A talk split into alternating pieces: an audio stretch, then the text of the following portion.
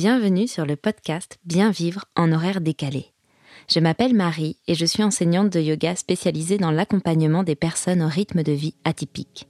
Que tu sois intermittent, que tu travailles en 3-8, de nuit, le week-end, en coupure, ou si tout simplement tu fais beaucoup d'heures ou que ton rythme de vie est différent d'un 35 heures de 10h à 18h, ce podcast est fait pour toi. Chaque semaine, je te délivre des conseils, des outils et des astuces accessibles et intégrables facilement dans ton quotidien pour prendre de bonnes habitudes, mieux vivre tes horaires décalés et t'aider à retrouver l'équilibre. Je te souhaite une belle écoute. C'est parti.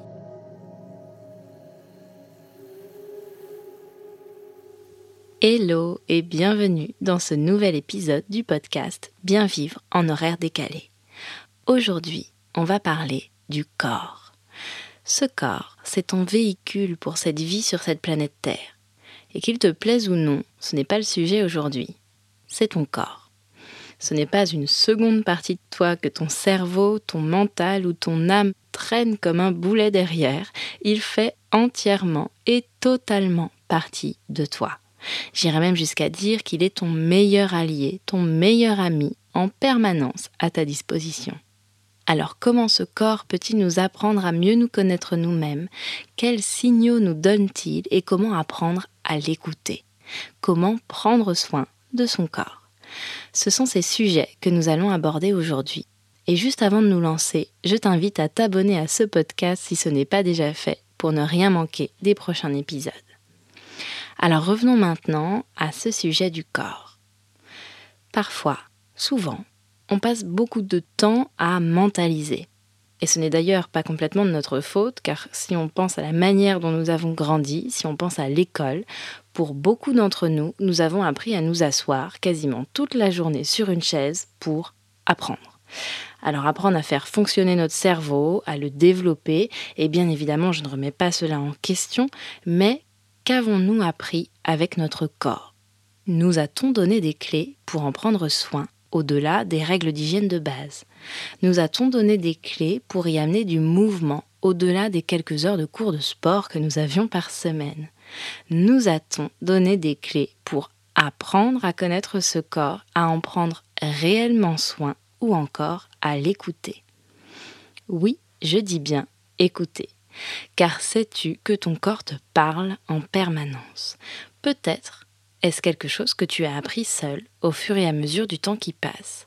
Peut-être est-ce encore quelque chose que tu explores à tâtons ou peut-être que tu te dis, ça y est, euh, j'ai définitivement perdu les pédales à ce sixième épisode du podcast. Laisse-moi te préciser un peu ma pensée et te donner un exemple.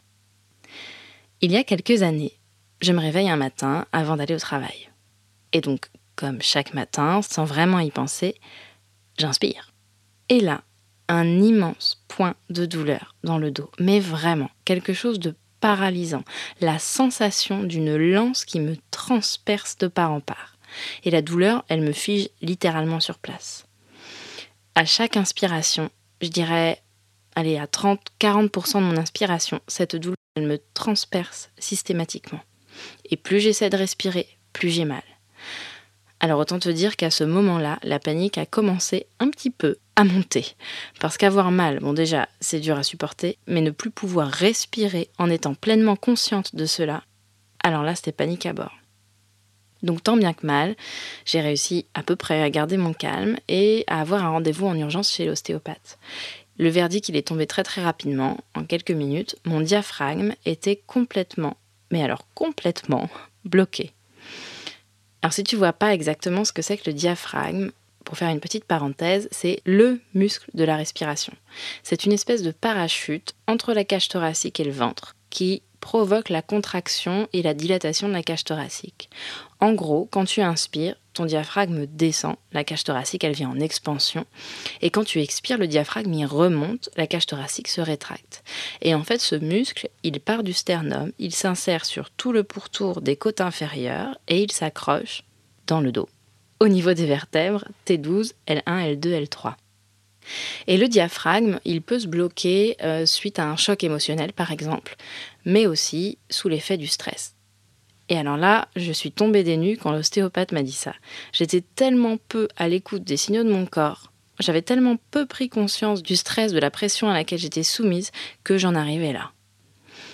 Un autre exemple, euh, sur une mission de plusieurs mois, donc c'était l'hiver, je travaillais beaucoup, euh, beaucoup d'horaires, et avec deux missions, l'une du lundi au vendredi et l'autre le samedi et le dimanche. Je laisse de côté le caractère euh, plus ou moins légal de cette manière de travailler. Bref, les contraintes de mon travail faisaient que j'étais dans une pièce sans fenêtre, sans lumière naturelle toute la journée. Et grosso modo, je partais de chez moi, il faisait nuit, je prenais le métro, j'arrivais au travail et je m'enfermais toute la journée. Je ressortais, il faisait déjà nuit, je reprenais le métro euh, et j'allais me coucher. Et donc cela, 7 jours sur 7 pendant plusieurs semaines d'affilée. Et je tombe malade. Un rhume. Banal, un virus, euh, voilà, quelque chose qui traîne. Et donc je me mouche, je tousse, bon bref, euh, un rhume quoi. Et puis ça traîne tellement que j'ai un peu mal à la poitrine quand je tousse et je finis, bon an mal an, par consulter. Autant te dire que je me suis pris une petite rouste de la part de mon médecin traitant. Euh, mon système immunitaire était juste à bout. J'étais en manque cruel de vitamine D.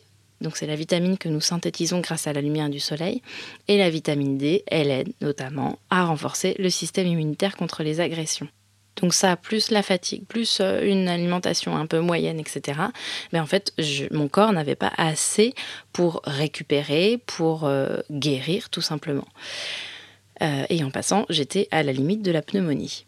Alors c'est des histoires, c'est pour te dire que si j'avais su, si je m'étais arrêtée ne serait-ce que quelques minutes, dans ma ou dans mes journées pour réellement ressentir mon corps. Il est fort probable, sinon certain, que je me serais rendu compte de l'état dans lequel j'étais et que j'aurais pu prendre des dispositions en amont pour éviter ces moments un peu bah, critiques finalement. Et des exemples comme ça, j'en ai des tonnes. Il nous est tous arrivé de faire comme si, comme si tout allait bien, de choisir de nier un malaise, un inconfort, voire même une douleur, plutôt que de les écouter. Et même si bien évidemment il est important de savoir prendre sur soi, il est aussi important de ne pas trop prendre sur soi, de se respecter vraiment profondément. Moins nous écoutons nos ressentis, nos malaises, notre corps, plus nous avons de chances de dépasser nos limites et d'aller au-delà de ce que nous pouvons supporter. Alors apprenons à écouter les alertes de notre corps, que ce soit une boule au ventre, une douleur physique, des maux de tête, la sensation d'être dans le flou, etc. Apprenons à les écouter, puis à les comprendre et à rétablir le bon équilibre avant que ces alertes ne s'amplifient et ne se transforment en crise de nerfs, en maladie ou autres douleurs chroniques. Apprenons à y porter de l'attention avant d'être forcés malgré nous à arrêter ce qui nous nuit, de nous forcer à changer et de subir davantage la douleur physique et morale.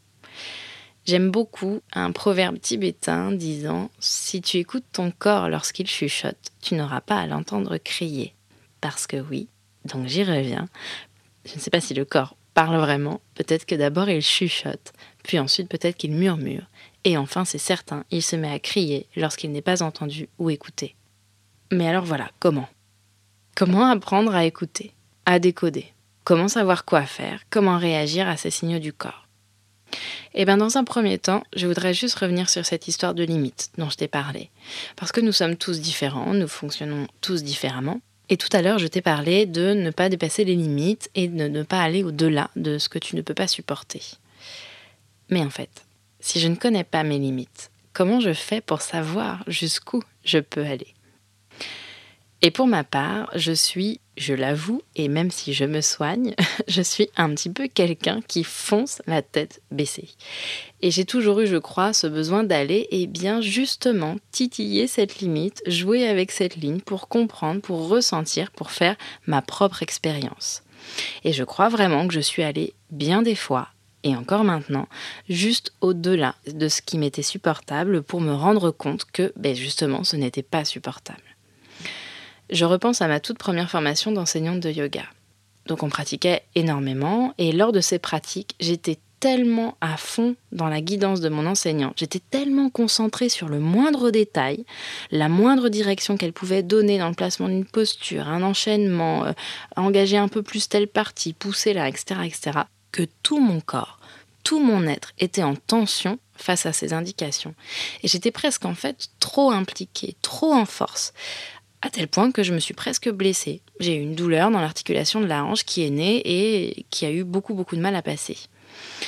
Et je me souviens euh, avoir échangé avec une autre enseignante de yoga à cette époque-là, qui me disait Ah bah oui, euh, je vois qui c'est ta formatrice. Alors comment c'est cette formation avec elle? Qu'est-ce que t'en penses? Etc. Et je me souviens lui avoir répondu oh bah c'est génial, euh, hein, blablabla. Mais enfin bon, quand même, c'est vachement en force, quoi. Hein. Puis bon voilà, cette formation s'est terminée, j'ai continué à pratiquer, j'ai même refait une seconde formation avec cette même personne d'ailleurs, et peu à peu, bah, je me suis rendu compte que pas du tout. C'est moi, complètement et totalement, qui me mettais en position de tension, qui mettait plus de force que nécessaire, et que de raison d'ailleurs, et que c'est moi qui cherchais toujours cette limite de ce que mon corps pouvait supporter. Donc voilà, il y a quand même, inévitablement, je crois, euh, cette idée de bah, connaître ses limites pour pouvoir ne pas les dépasser. Et comment je les connais si je ne vais pas les appréhender? Et donc on en revient toujours à cette même question, comment je fais pour apprendre à écouter mon corps, pour apprendre à décoder, pour ne pas aller jusqu'à me blesser? Comment est-ce que je, fais? Comment savoir quoi faire et comment réagir à ces signaux du corps? Eh bien du coup, je te dirais euh, que c'est comme dans beaucoup de choses, c'est de l'expérimentation. C'est l'expérience qui va t'apprendre. C'est l'expérience qui va te donner des clés petit à petit sur ton fonctionnement, sur la manière dont ton corps réagit. Et donc ce qu'il te faut absolument développer et comprendre dans un premier temps pour cela, c'est que tu as besoin de cette écoute de toi-même. Je dis bien l'écoute, pas la réaction. Écouter, observer, ressentir. Et dans cette écoute, dans cette observation, inévitablement, si tu le fais en totale humilité, en pleine conscience, tu vas reconnaître certains signaux qui sont récurrents en fait peut-être. Tu vas éprouver ton corps et peu à peu, mais inévitablement aussi, tu vas être comme euh, frappé ou peut-être plus euh, interpellé sur des sensations qui ne seraient pas habituelles. Et dans ce travail, là-dedans, il y a l'idée de responsabilité, vraiment un choix le choix de ne pas, de ne plus subir les conséquences d'une non-écoute corporelle, j'ai envie de dire. Qu'est-ce qu'aujourd'hui tu peux, toi, mettre en place pour te laisser de la place, pour apprendre à écouter, à ressentir ton corps? Eh bien finalement, comme tu t'arrêterais de parler pour écouter ton interlocuteur, tu peux commencer à prendre de petits moments pour t'arrêter et te mettre dans une position d'écoute des sensations de ton corps tu peux quotidiennement, dans n'importe quelle activité, que tu sois en train de travailler, de conduire, dans les transports, en marchant, en faisant la vaisselle, qu'importe, prendre deux, trois respirations. Tu imagines que ces respirations, elles partent du nombril. Et ensuite, tu prends quelques secondes de résonance. Et dans cette résonance, c'est ce que je dis souvent à mes élèves, tu essayes d'être comme une sorte d'explorateur, comme une sorte d'exploratrice interne, à la recherche de la moindre sensation le point de contact du corps sur le sol, dans les extrémités du corps, dans le dos, dans le ventre, dans les épaules. Et une sensation, c'est quoi?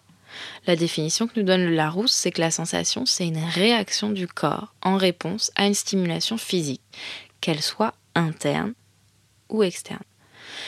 Dans un premier temps, je te conseille plutôt de chercher à ressentir les sensations physiques, car même les émotions se traduisent par des sensations dans le corps, par des sensations physiques. Donc plutôt que mentaliser et chercher à, hum, analyser si tu es stressé, fatigué, angoissé, cherche plutôt ces sensations physiques.